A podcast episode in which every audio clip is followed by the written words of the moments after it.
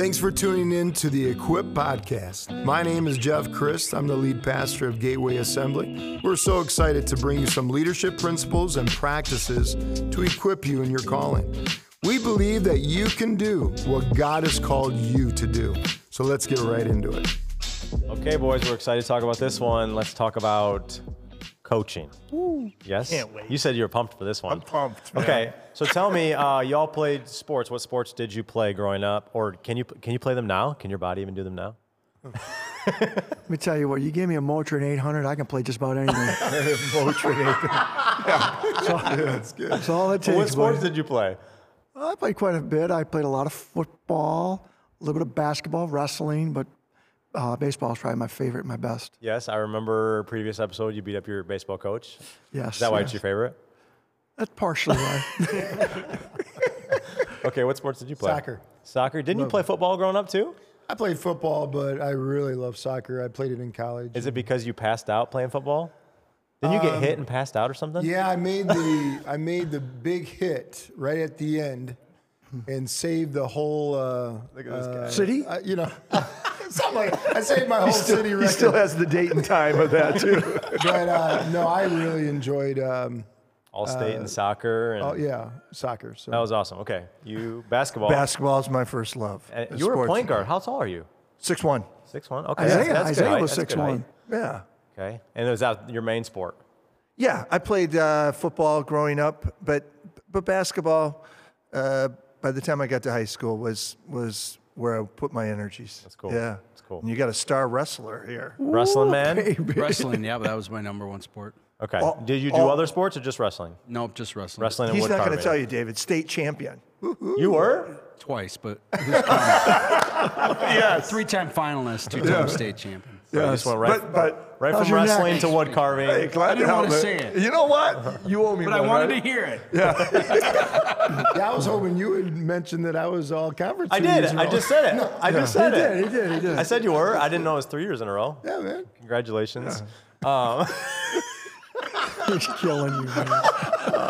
okay, I said we're gonna have some fun. Um, we're talking about coaching, and obviously now this is a season where, in your leadership, you're coaching a lot, and we're gonna differentiate between just being a leader and what it really means to be a coach, because there is a lot of dimensions to coaching. Reminisce for a second. Uh, you growing up, I don't give me an age, give me kind of like the time period it impacted your life. It could be positive or negative, a coach in your life, because coaches hold so much weight. I remember playing soccer growing up. Man, my coach, it was like life or death in the tongue, like as scripture says. Man, that when that came out, I was either cloud nine, you know, Gatorade Rookie of the Year my freshman year, or I hmm. was literally, I thought I'd toot my horn with you guys, or it was like, man, I'm just like the worst thing on planet Earth. A coach has a lot of power. So, you guys got any memories or the impact of a coach in your life? Lots of memories, man. Yeah, lots of memories. So my my memory from my high school coach, his name was Gene Snell, He's still living, and uh, high school basketball coach. He was a disciple of Bobby Knight. Speaking of another coach, total screamer, yeller, cursor, and um, so I. I was the only junior starter in our high school basketball team, and so everything that went wrong got blamed on me. At at least that's the way it appeared to me. And uh, Gene Snell, one time we we made a turnover, and he called a timeout, and he was just screaming and cursing at me. And I, I grew up in a Christian home, so I wasn't used to people dropping f bombs on me and cursing me out. And he was just laywaying me, you know, verbally, and um, and then after a while, he's like, Trask, you are the biggest, stupidest pusillanimous I've ever met in my life. My. What's a blue, what is that? I can't even say that word. So that's that's what I I started laughing. Google it, And it don't made Google him it. madder. You know, and he's like, What are you laughing at? I said, Coach, I don't even know what a pusillanimous is. and he just went crazy. Pusillanimous is a cowardly type. Oh, wow. And uh, Oh, so he thought I wasn't giving it all my heart. But you know what? I look back at his life. I called him up a couple of years ago, just said, Thanks. I, I worked through, because you spoke about verbal, uh, verbalization from a coach. You know, when I hear people talk about life coaches, it doesn't always bring up great memories for me because my coaches curse me out. But the ability a coach had, and I just thanked him. You know what? I worked through that yelling and screaming, and it made me, in great part, the man that I am today. I, I was able, kind of probably like a drill sergeant, Dave, able to work through that. And okay, he's got the best goals for me, but you know that uh, that's my story. Yeah, that's interesting. Pusillanimous. How about you guys? In seventh grade, I went out for basketball, fouled out in about a minute 30. the, coach, the coach pulled me aside. He said, Nate, just quit the team and go out for wrestling when you get in high school. Look at That's what he said. I did it. I said, okay, I'm done then. And I was done. So my freshman year, I had a coach who would just, you know, he, he would get out, get out there, and I was the 98 pounder. I weighed about 85 pounds. He'd be like, Nate, just try not to get pinned, okay? Could you try to just try not to get pinned? So that was my goal. Well, my sophomore year, I got another coach. And after the first practice, he called me over. He said, What was your record last year? And I said, You know, I was like, I don't know, four and 20 before I broke my wrist or something. He goes, Man, I think you, this year you'll probably, you could be a state champion. wow. And nobody, I didn't even thought of anything like that. I was just trying to stay eligible. You know, just try to stay on the team. And that guy worked with us, took Morenci two, three state championships. I was a state champ that year, and so was four other guys on our team. Wow. And we were at the bottom of the league in the year before. Coaching is so important. It pulls something out of you, man. that does. no one else can, That's so good. can do. He's an incredible coach. You guys remember any of your coaches? Yeah, I my coach in college. Um, my first year, I was playing um, in the back of defense uh, in soccer, and he just saw some abilities in me. He started really encouraging me. Told me I had an incredible kick, um, and he started training me with it, and told me that I'd be better at right wing. And so I, I listened to him because he was coach. Yeah. And so I went to right wing and I became all conference for all three years of playing right wing. Wow. And so his expertise, his just putting into my life, uh, Russ Sanders, and, um, uh, you know, just really impacted me during my uh, sports days. Yeah, it's fun. See, wow, it's a tough one for me. How about the guy you beat up? Yeah, that's what I'm like. That's an old episode, and it's, wants and it's under about the blood.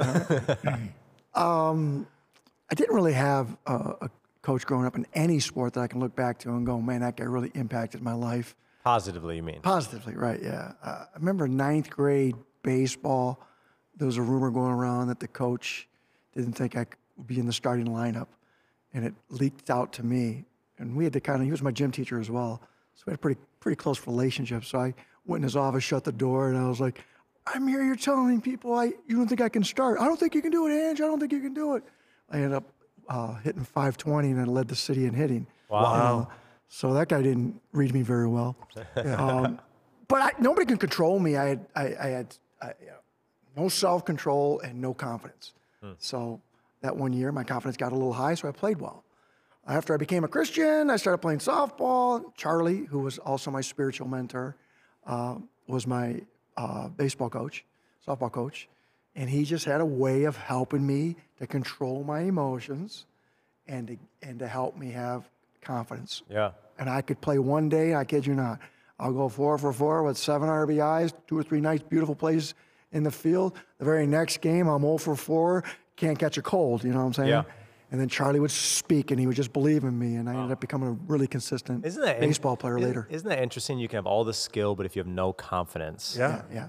And no confidence or self control. yeah, Couldn't control my emotions. You can't deliver on it. Couldn't deliver. What I think is interesting in terms of leadership, you know, we talk sports, but coaching isn't just for sports. Right. Like this is so much bigger. When I think of a coach, you know, I think a lot of times when we think of all the different aspects of a coach, my coach, for instance, I remember in uh, in high school soccer, uh, he's a German guy. He was going semi. He was a semi-pro goalie going into pro, and in the in the day basically where he was getting looked at, he blew out his knee. Somebody slid in, blew out his knee. Where he had a lot of skill, and a lot of times we think, well, the coach can teach based upon that, but it's interesting. A lot of times the coach is not the most skilled person in the in the in the game. Essentially, a coach just knows how to see what the rest of the players can't see. You think about even the way a coach leads.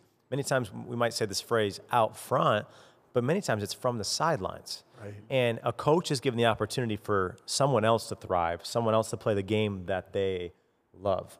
And uh, I think of, I think an illustration I'd give is uh, like the Golden State Warriors, especially in the last couple years before you know COVID and all that stuff. You look at Steve Kerr, Steph Curry. You know, Steph Curry already labeled the most prolific shooter of all time. Already pretty still early enough in his career.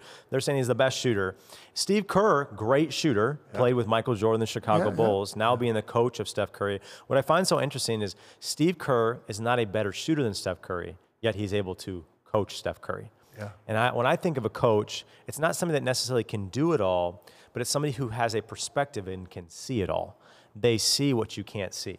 When Steve Kerr stands on the sidelines, he sees the whole court and he sees what a player right there in the midst of the game can't see. And I, I kind of want to just like have us talk about this idea a little bit of coaching, breaking it down for people, um, whether you're a pastor, a leader, a, a, business owner, whatever it is, how to coach people and how to get the best out of your organization. A coach, I'd kind of label as a multi-dimensional leader.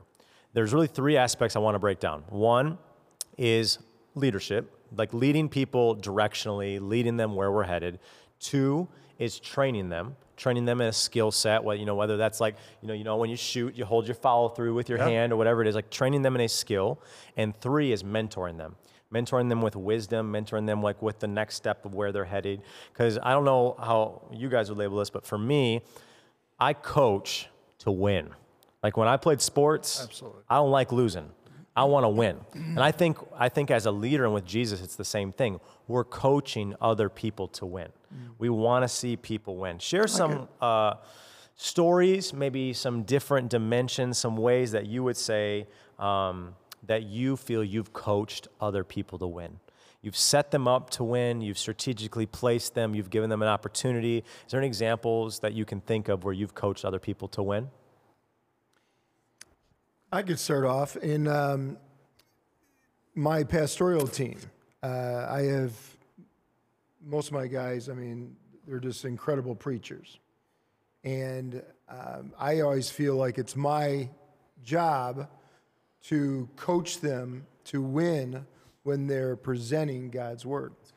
And so, like, I'm going to use Pastor Paul. Uh, early days, uh, because Pastor Paul's always a, a jokester just big time jokester.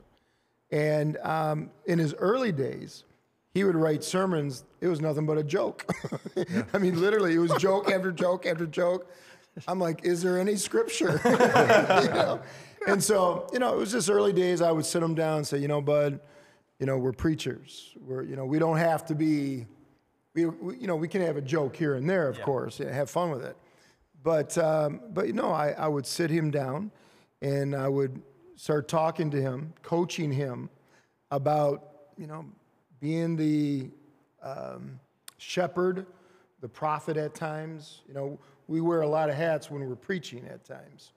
And so I would coach him along those lines. Now it's turned into coaching all my pastors. Um, and they coach me. Hmm. And, uh, and that's what I love about it because uh, I feel like if I am going to coach, I got to be coachable. I love, I think um, uh, Pastor Angelo shares something like that. Mm-hmm. We, we need to be coachable. And, um, and so, yeah, I, w- you know, the pastors will sit down different times and uh, they'll even share, or I will share some of my best illustrations that I was going to use for a future sermon. I'll give it to that guy because I want him to look good. That's good. I want him to preach well. I want I I you know if I'm coaching him, I want him to score the winning point, and I know God's going to bless me with something yeah. else later on, and He always does.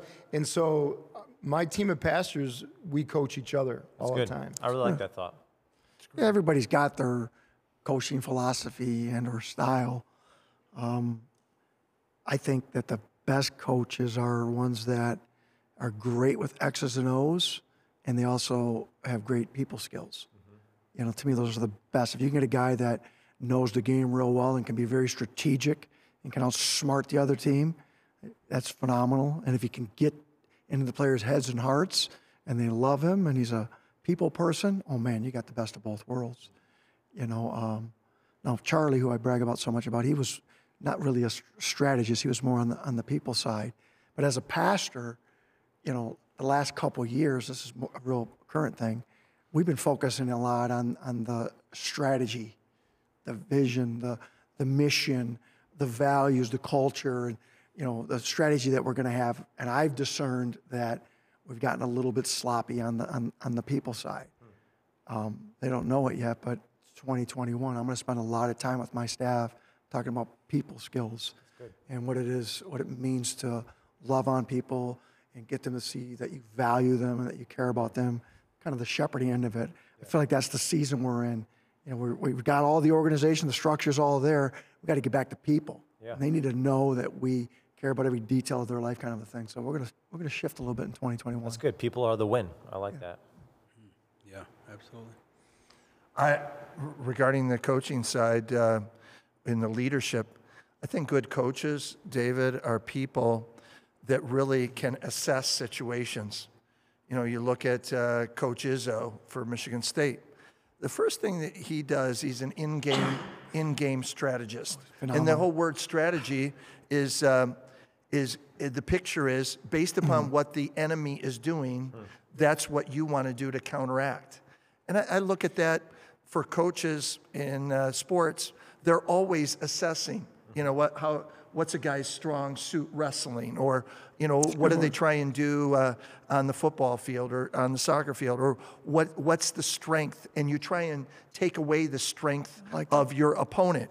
And I think uh, for us to understand, you know, there's a, a verse of scripture. It's it's in the Chronicles that is you can almost gloss over it. It says, "The sons of Issachar understood the times and knew what Israel should do."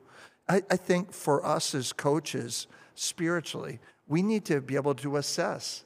We talked about in a previous episode, you know, what the need coming out of COVID, man, for life groups and connections with the people to, to just continue to do the same thing with your game plan that you started the game with. I can't, Pastor.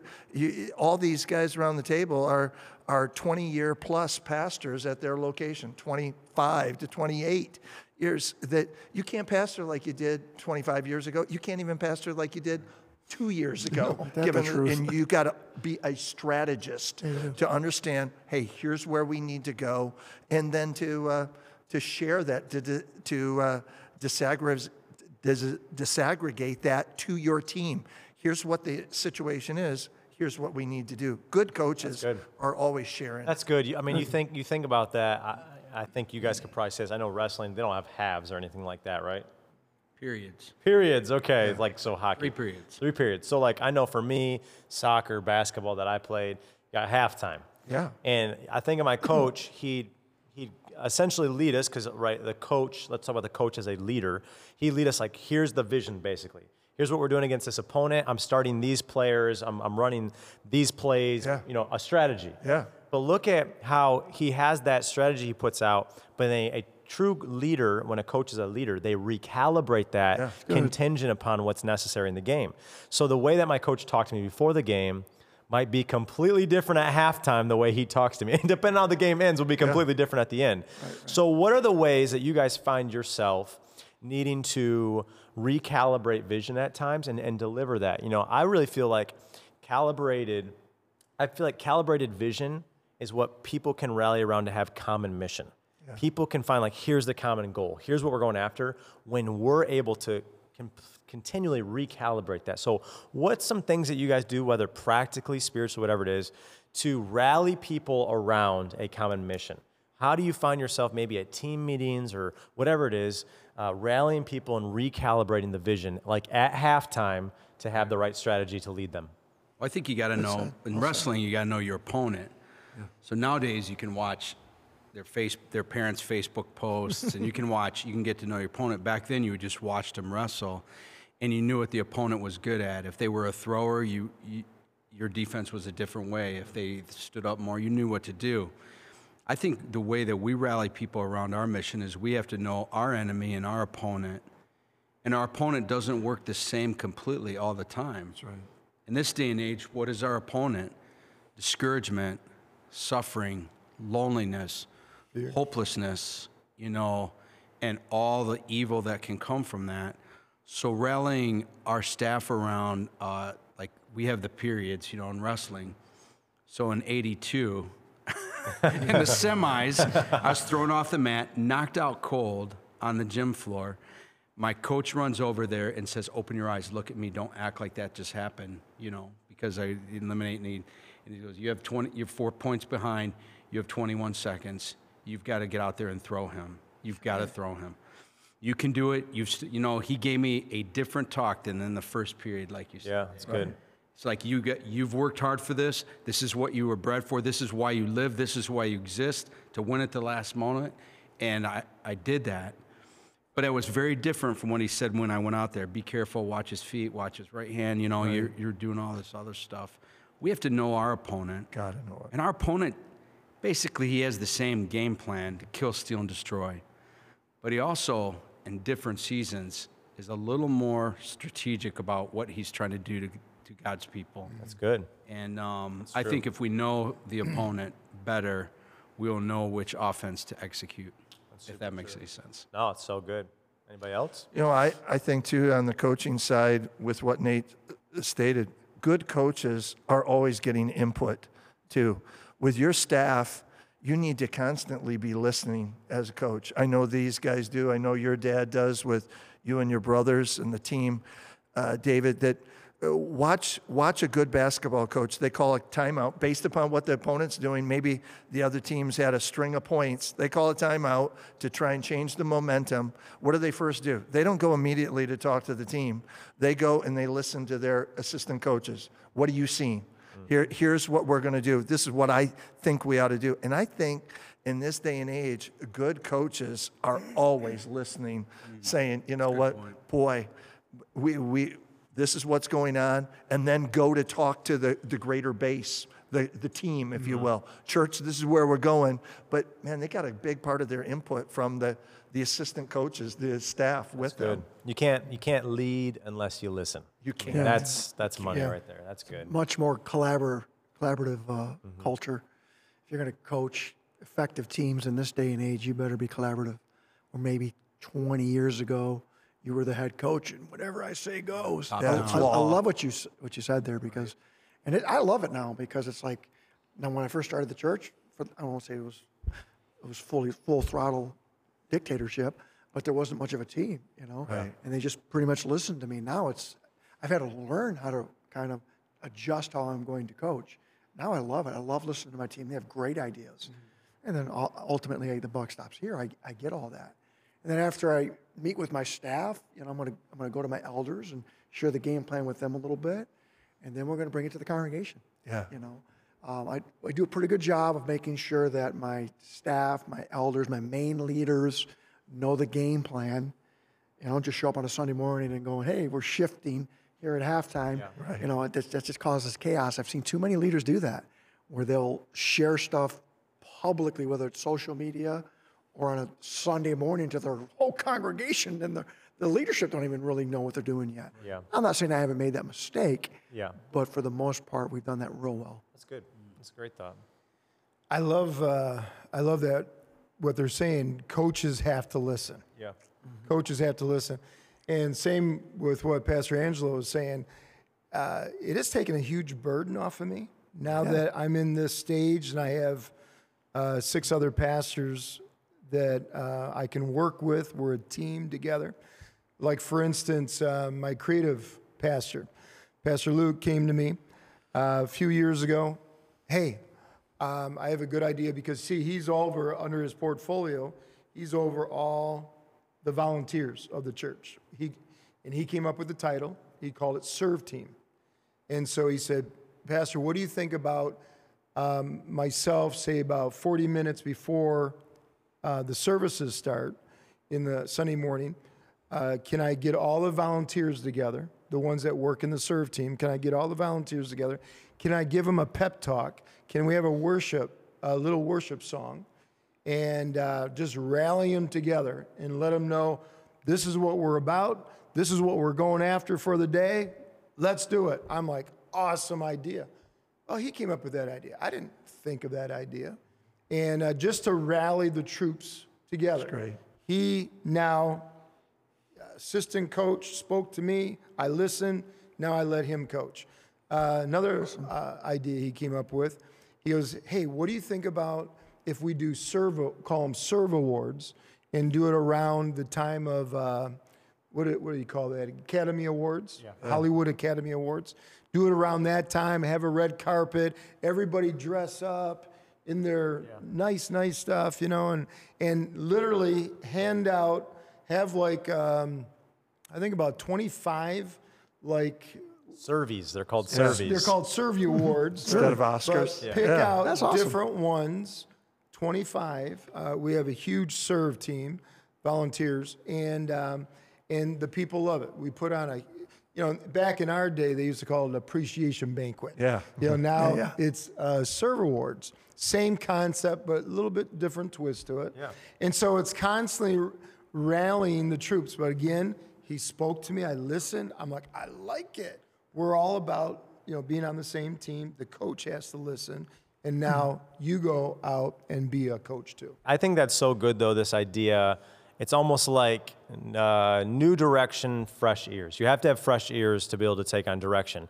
You cannot readjust at halftime if you weren't listening to whether it's assistant coaches like you guys reference or all of these different things. We talk about the coach as a leader.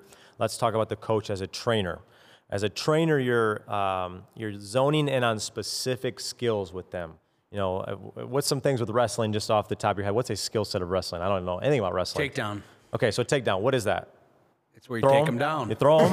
No, You pin they're 'em? different takedowns. They're they're defensive takedowns. There's takedowns where you shoot for the leg, single leg, double leg, arm drag, move the head. Okay, you get my point. you get my point. I know I know nothing about it, so you could teach me a skill, Mm-hmm. right? So the coach as a trainer, I when I heard takedown, I just thought throw them on the ground. That's all. That's all. That's, all. part I'm, of it. That's all. That's like That's what my mom used to yell. Throw him down, throw him down. And you'd be like, oh, shut up.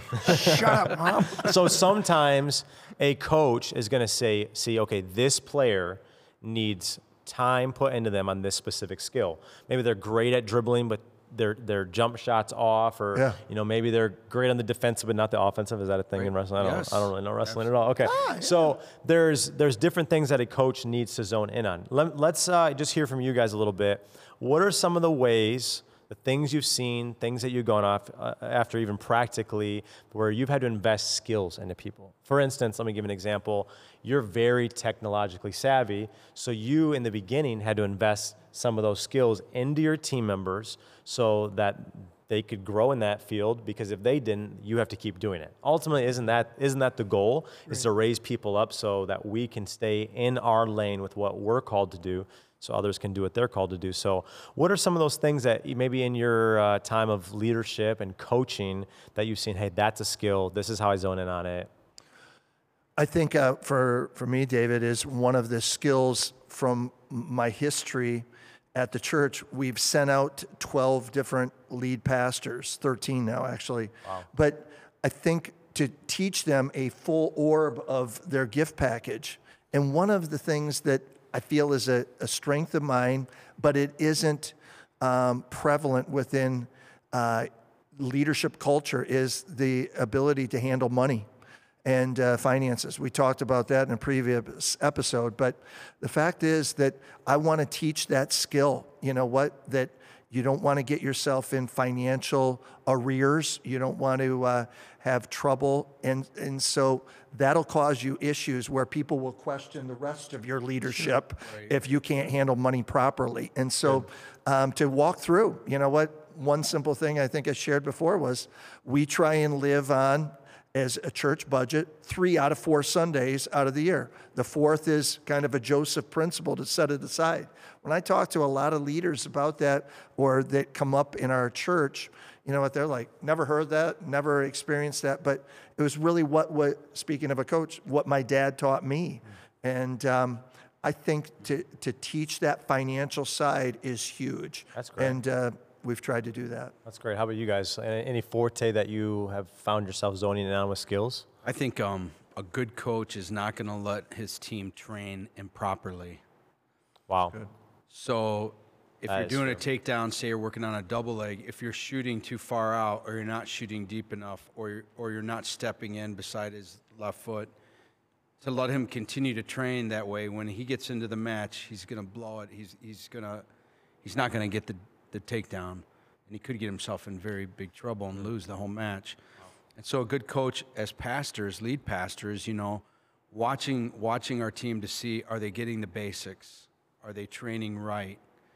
And I think that goes from money to ethics to time to appearance to are they walking with Jesus? Are they, uh, at the end of the day, no matter what our skill set is, we all have to be men and women of God, Yes. living holy and sanctified lives. That will give us leadership, credibility, and moral authority. So I really want to train our team into are you developing a personal life with God? Are you taking time out beyond just at the church to seek and know the Lord? And is it you permeating that through your family? Yeah. Then I do like to teach the skill set of speaking and preaching. Um, but I don't want to see them do training incorrectly. Yeah.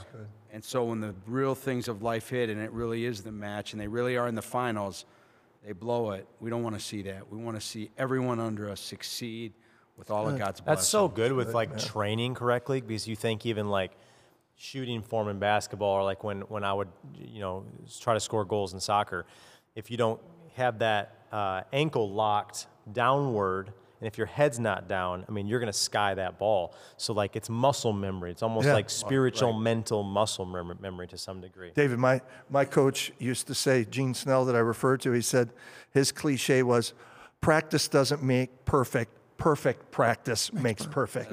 And uh, the training side, keep uh, through the skill set, keep practicing the right way, training the right way. So, That's a good thought. How about you guys developing skills, trainer? I think because I've never gotten like stuck in the mud, and I'm a forward thinker, you know, for an older guy, uh, for the most part, uh, that's been a good way to train train my people. I'll give it like a maybe a baseball analogy. Um, growing up, the pitcher would pitch high. You know what I'm saying? Let me rephrase it. The pitcher would pitch low, and the hitter would swing level, and you get a lot of ground balls, maybe even some strikeouts.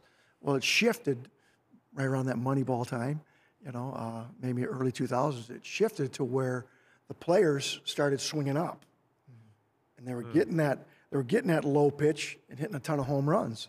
So the pitchers had to change to start pitching high. Oh, wow. All right, so there, there had to be an adjustment in, the, in how they were training. So now the pitchers are pitching 95 miles an hour at the letters. 20 years ago, you never pitched at the letters. You got the ball low, you know. And I just think that when it comes to ministry in general, you know, I, I think I've been I've been a pretty good model to my team. You know, there are some areas where it's kind of like, oh, you know, he's not going to change in that. But for the most, but for the most part, I'm open. I want to hear what they have to say. I want to learn, you know, new methods and, and new strategies and new techniques. Now, the one area I'm extremely weak in would be technology. That is not my strength. So what did I do today? I brought my technological guy with me so he could watch your team because I can't teach him anything, right? so he's hanging out with your guys today so that he can learn. Yeah, that's a great thought. area. When you don't have the skill yourself, yeah. recognize what what do you do? You got to bring somebody around you that. Yeah, Well, probably one of the best compliments I ever got is is from a guy that's on my team right now. He's my creative arts pastor, and he just said to me, he said, "You're extremely well-rounded." He was trying to give me a compliment, meaning Nice. you don't really have an area that you're extremely weak on other than the technology. you know, I'm, I'm I'm pretty well-rounded, so I think that I can I can train the kids worker pretty well. Yeah. I can train the hospitality people pretty well. I can train uh, the small group people pretty well.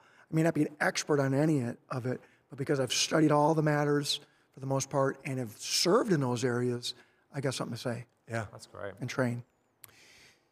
Yeah, I always tell um, anybody that wants to become a senior pastor, um, don't do it. No. Um, I always tell anybody who wants to become a senior pastor, uh, become a staff pastor first, uh, at least five years. And one thing I learned, now I was a uh, staff pastor for 16 years, and one thing I, um the ability I had, uh, the openness or the open doors I had was I could learn so many things during that time. I learned technology, I learned film, I learned youth ministry, I learned pastoral care. Uh, I was made to do a lot of hospital calls, even when I didn't want to do them. Um, I learned administration. I learned delegation. Uh, there was multiple things that my coach, which was my dad, uh, not only taught me, but he gave me. Uh, he sort of pushed me in these areas just to learn multiple things, um, not realizing that I don't think um, I would have been able to endure here at Imlay City if it wasn't for all those things. You were training well yeah, to gain the skills necessary. yeah, and uh, and so one of the negatives about hiring within is they don't have any giftings. They don't have any. Uh, I, I shouldn't say no giftings. They don't have any experience. They don't have any experience, and so I lean on a lot of what I have been taught from film to technology to administration to business uh, and so on. Um, I I teach each one. I have taught each one. I've taught, you know, many people know I have my three sons work for me. You know, you're my youth pastor. And uh, I have three spiritual sons that work for me. And so uh, I've, especially my spiritual sons, I have trained really all six of my pastors, but especially my spiritual sons, because my three sons have had the um, opportunity to grow up in the ministry. And again, I trained you guys on on um, on the way up. You know, growing up and uh, going through the experience. And so, um, I, I first of all would say to, if there's any staff pastors that are listening right now, uh, don't rush into senior pastoring. Don't rush into it. Um, many times the your staff position, but then I, I, I was just talking to one staff guy. Uh, he, he's not. I shouldn't say a staff guy. Uh, he wants to be a staff pastor. Uh, last week, and I said during this season, learn as much as you can. And because he started off saying, "Well, should I be a youth pastor? Should I?" No, just learn it all. Learn it all. And uh, and so uh, I have become a coach Yeah. in in multiple uh, aspects of, but I've had to because again, raising up through the church, pastors. When you're sharing that with, uh, you know, with being on staff for 16 years and you're having to do all these things you didn't want to do, but ultimately you were being trained the right way, learning the skills. I think of like uh, the Karate Kid with Mr. Miyagi. Yeah. And it's like it doesn't make sense in the moment. You know what I mean? My dad It doesn't make told- sense. Oh yeah. My dad would Show tell me me mop the floor. I know. My dad would tell me to uh, go to the hospital calls and or be in do these meetings. I I just hated some of that stuff, but that is what um, embedded the shepherd Yeah. in me, and uh, but I lean on that now. Yeah. I lean on it. So I, I think of that movie when he's doing it. He has no idea why he's washing. that's good. Yeah. And then the one time as he comes in, he just That's a great movie. he just stops it. You know what I mean? It's almost like that's learning how to train well. I think of like with wrestling those Yeah. those repetitive moves that you can make and you know exactly how to do it every time. So get the coach as the leader, the coach as the trainer. Let's talk about the coach as the mentor. Because I, I think we referenced it a little bit here earlier. You said you had uh, no self control and no confidence. That's the thing is you can have all the skill set, but if you have no confidence. So many times I think the most valuable thing a coach can become is not just training you skills, but realizing you have all the skills necessary and helping them bring it out. But more than that, if you have all the skills, but they can't mentally adjust, if they if they got stuff going on at home or what, whatever's going on, none of that can actually come forth. So, can you guys just maybe walk me through, either give me some examples or some thoughts of either how to or when you know you need to become the mentor as the coach. So you see, like somebody has a little skill set, and I got to work on that, or I got to lead direction. But at what point do you know, like they have what it takes, they have it there? Man, if they just need that mentoring aspect of, from me, man, they would go. I think I think the mentoring aspect has starts out is the coach has to let them in the game. So when I was working for Dean Grable, he let me in the game. He let me preach. He let me do some leadership things. He allowed that even though I had no track record of success. Hmm. I was at one church for nine months. It did not go well. That's all I had to offer him. But he mentored me in that I think you would be a great preacher. You're going to preach every once Sunday night a month. I'm like, crazy. I can't do that. Oh, I'm sure you can. We'll work on it. We'll help. So I think for lead pastors, got to let your staff in the game. Can't say someday, someday, someday you'll be ready. Just got to let them in and let them go for it, you know. And uh, that really helped me, and that's what I want to model to our staff That's great. is to coach them to where I'm going to decide that I'm going to put them in, you know.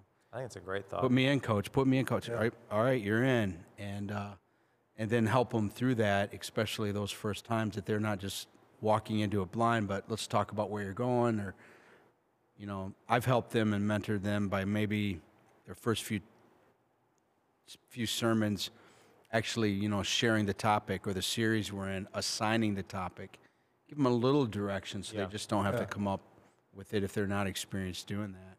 It's helped them out, and then circle back and just rave about it when they're done, and um, you know, celebrate. Didn't when that when that amazing message last week while I was gone, or so and so Yeah. preached, and great. and the congregation really really rejoiced with them. Great. I think those are great thoughts.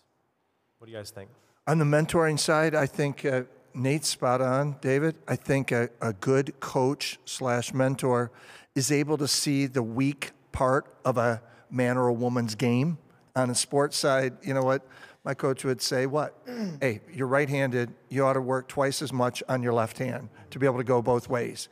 So, to take Nate's example, when he's constructively criticizing, mentoring, you know what? Okay, your, your points are excellent. Your hermeneutics, your background study about the life of Christ in that region is great.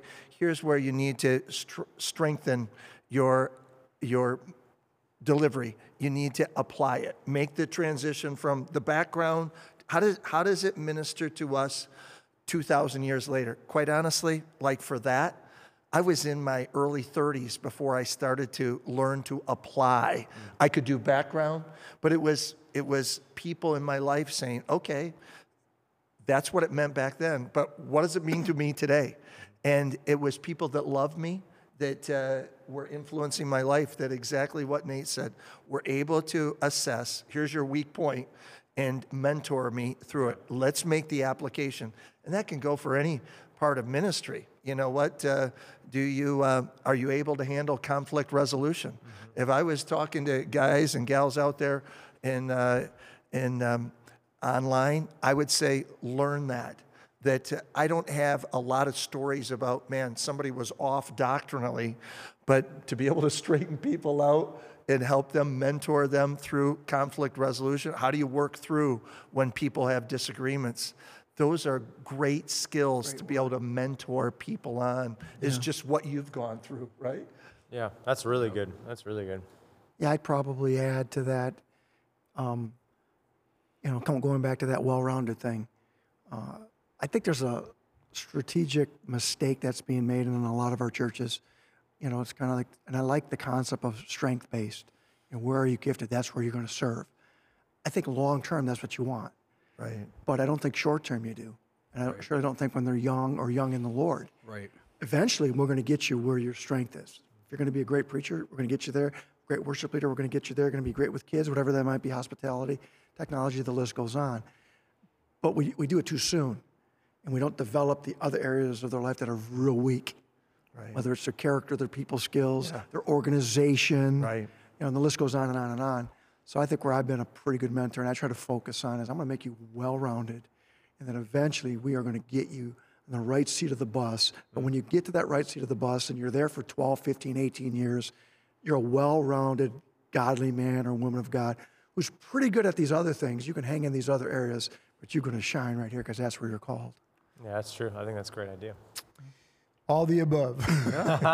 but I think the the big area that Tammy and I, mom and I, have done so well in is just um, in just the basics. Um, uh, we have a marriage series once a year, you know, that we preach together, and um, I think today, and you know, I don't know if I have a sermon that I don't talk about marriage. And uh, it's all- to me, it's all about building that foundation, building that foundation, building that foundation, and and so trying to build that for our volunteers, um, but to show it, to mentor through action, to mentor through. I think Nate said it a while ago. maybe at our conference. Uh, he said, I'm gonna, I take every opportunity to, um, to highlight Wendy and Yeah. to lift up Wendy. I do the same. Every, she hates it. Uh, m- mom, you know, Tammy hates it. Uh, there was a African American pastor that came to our church a while ago and, and called her the fragrance of the church. Nice. and so now we call her the fragrance. Yeah. But she and she hates that. um, but to mentor men to uh, wash your wife's feet, to mentor men where the Bible says Christ treats the church, or um, uh, to the husband, treat uh, the treat your wives as Christ treats the church, and uh, to mentor men in that way. Uh, I I have done that from day one. Uh, that has really paid off in our volunteers, in our leadership, in our um, uh, in our team, and so on. And so put it into action. Sometimes it's not altogether the words we say, but put things in action and uh, mentor uh, those those areas and those directions.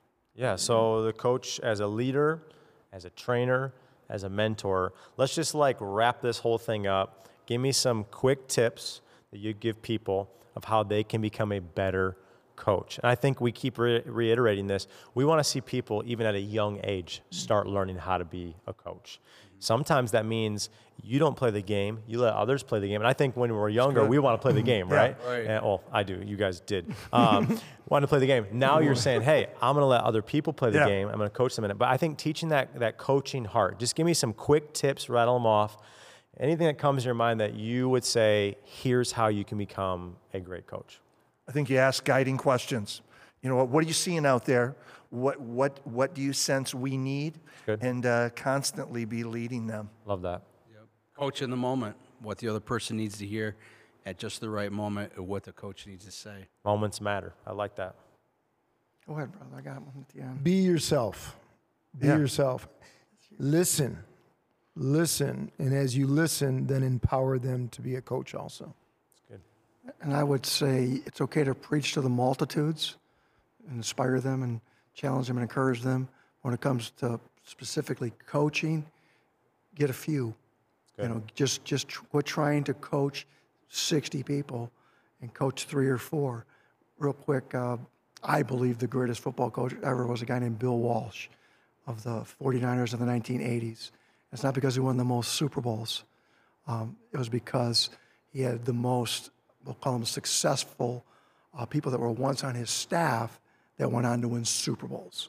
you know, you look at Bill Belichick of the Patriots right now, he's won more Super Bowls, and arguably he's the greatest coach. But I like Walsh because if you look at his tree of success, you think, man, that guy knew what he was doing. He poured into a few good men and won a lot of other Super Bowls down the down the line, kind of a thing. That's a really and I think thought. from a pastoral perspective, I want to see guys and girls in the ministry who go on to make disciple makers. That's awesome. that when I hear that, it makes me think of like what you've been able to do too. How God's used you with seeing many sent out from your ministry. That's awesome. It, it's and it goes back to what we did in a previous episode, uh, David. The to father and have some spiritual sons and spiritual daughters. It's, Yeah. it works It's in so the kingdom. awesome. It is. I want to have you close in prayer in a second.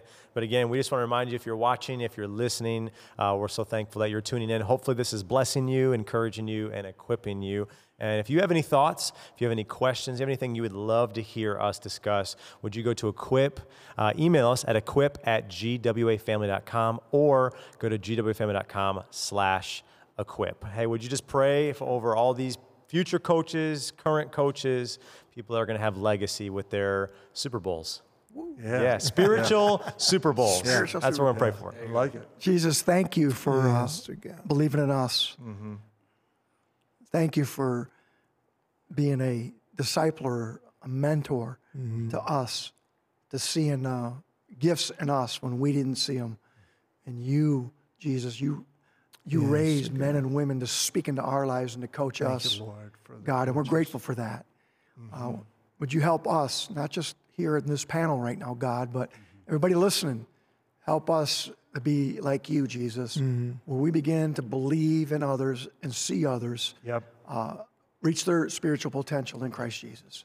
Would you, Lord? And Lord, Father God, we just are grateful for your faithfulness, and we ask this all in Christ's name. Amen. Amen. Amen. Amen.